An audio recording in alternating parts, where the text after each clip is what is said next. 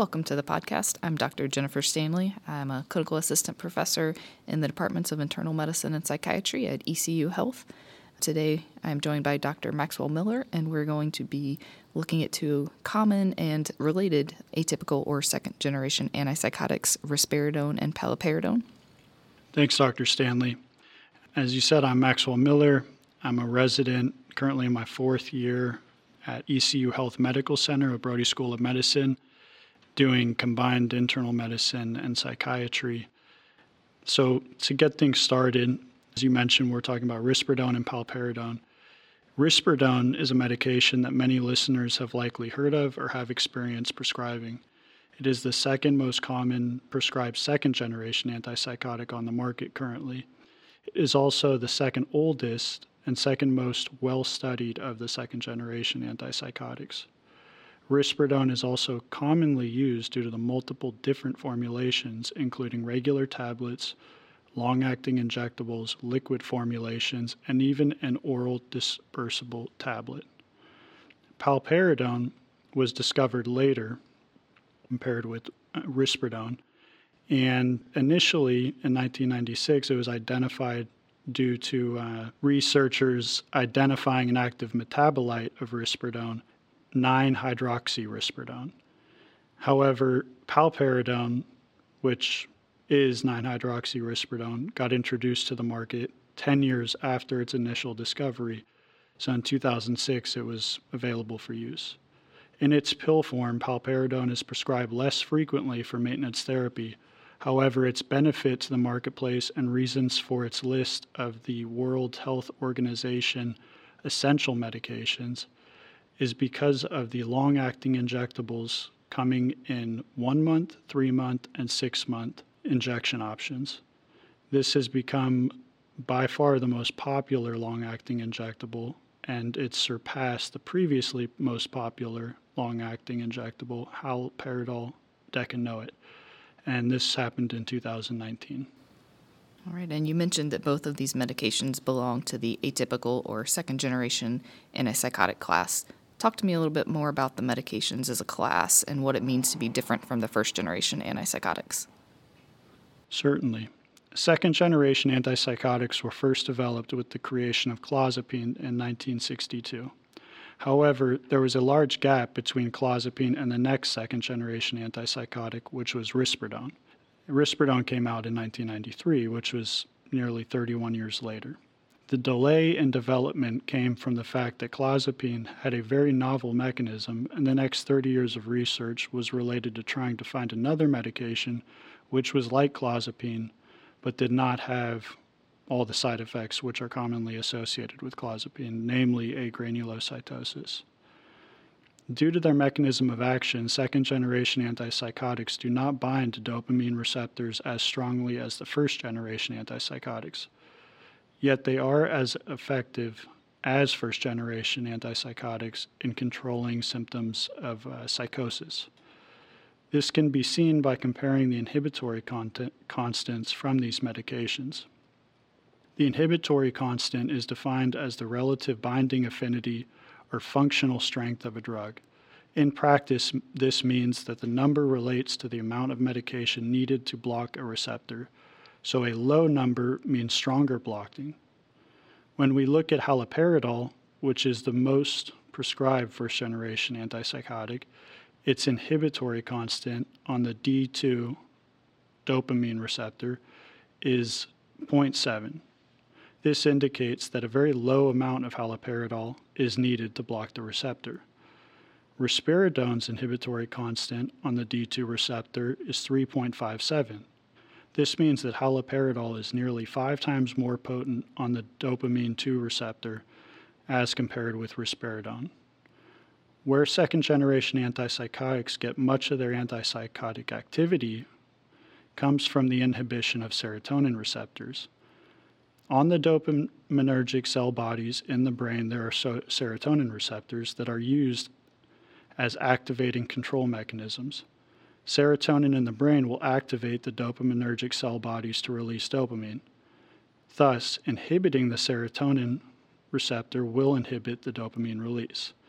This is again seen by comparing the inhibitory constant or haloperidol inhibitory constant on the serotonin receptor is around 10,000, while risperidone is 0.17, making risperidone almost 60,000 times more potent at this receptor compared with haloperidol.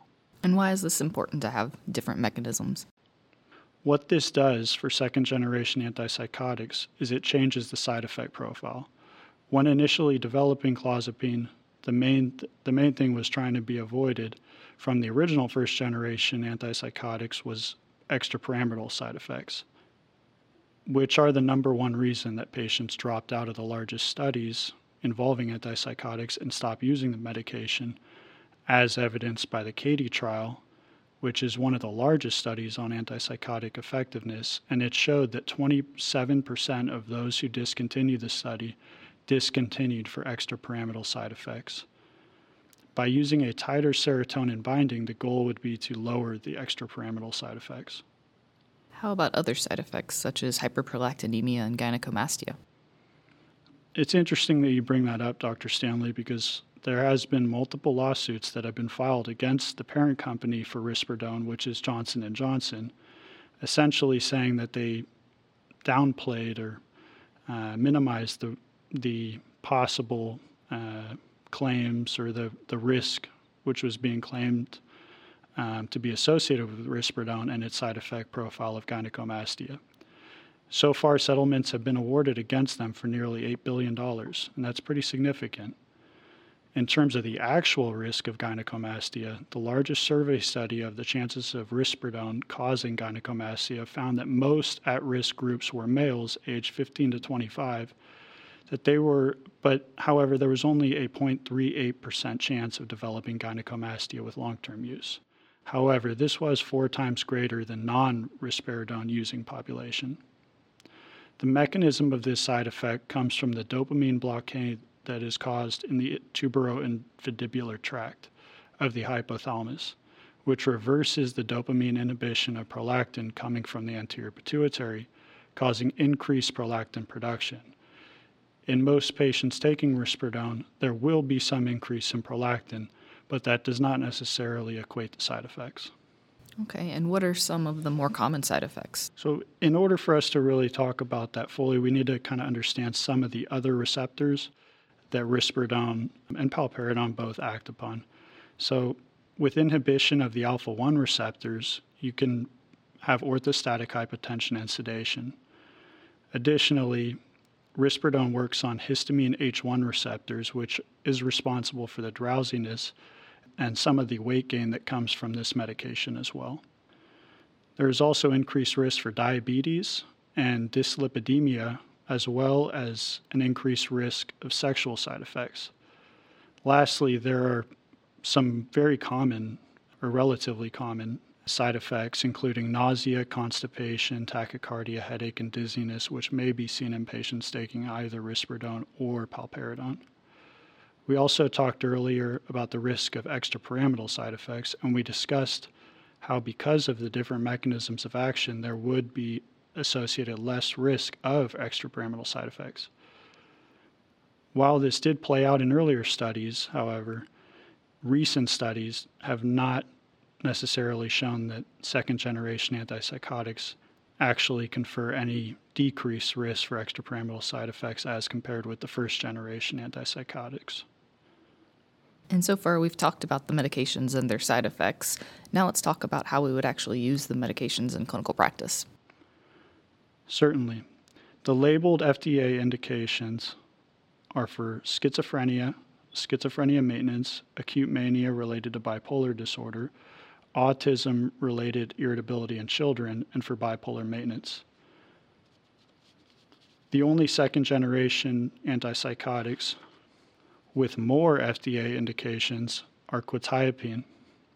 However, risperidone also has a lot of off label uses, including bipolar depression, agitation, and aggression associated with dementia, delusional disorder, Huntington's disease related chorea, major depressive disorder, obsessive compulsive disorder, and Tourette syndrome.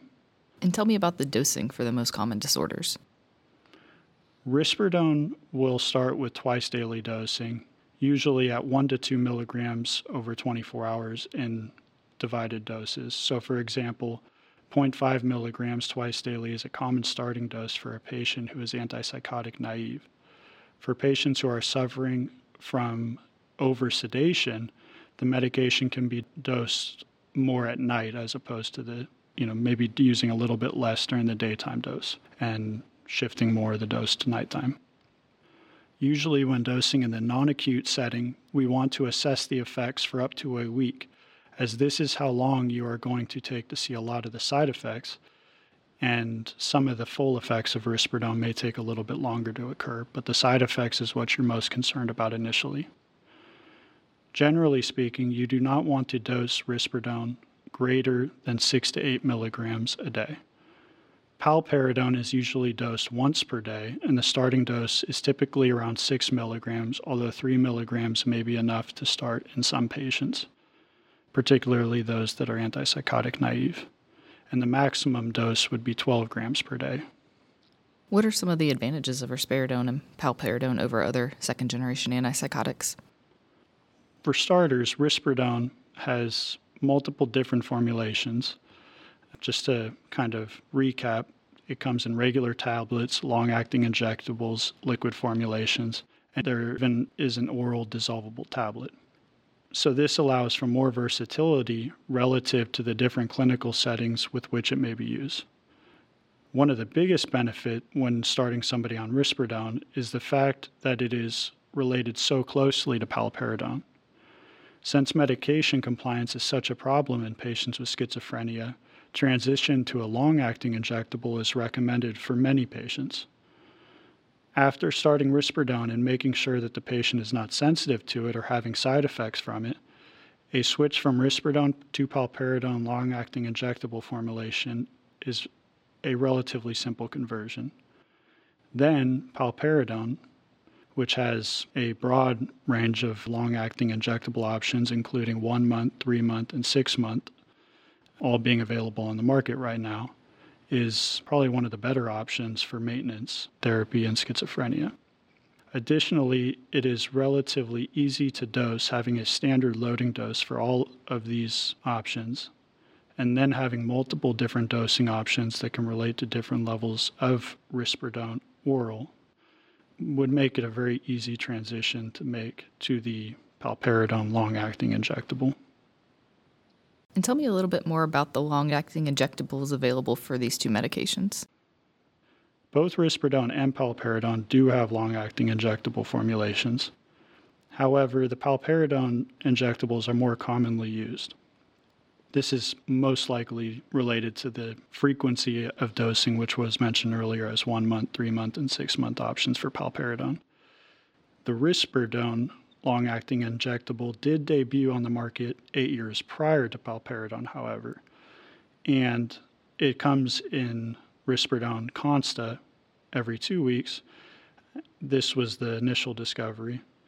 And later, a four week risperidone Perseris was introduced to the market. Paliperidone Sustenna is a one month injection and ended up becoming the most commonly used long acting injectable, surpassing haloperidol decanoate in 2019.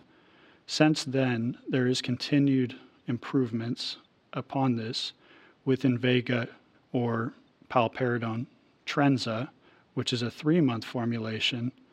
And even this year in 2022, we had the release of Invega or paliperidone Hafyera, which is appropriately named for lasting a whole half year at six months. The benefits of these multiple month injections are clear for patients and can help increase medication compliance. Thanks, Dr. Miller, for giving us so much information on those two medications. Um, I know that it's uh, they're very commonly used and good to know more about them. In summation, both risperidone and paliperidone are second generation antipsychotics which are commonly used, likely due to the fact that they both have long acting injectable formulations.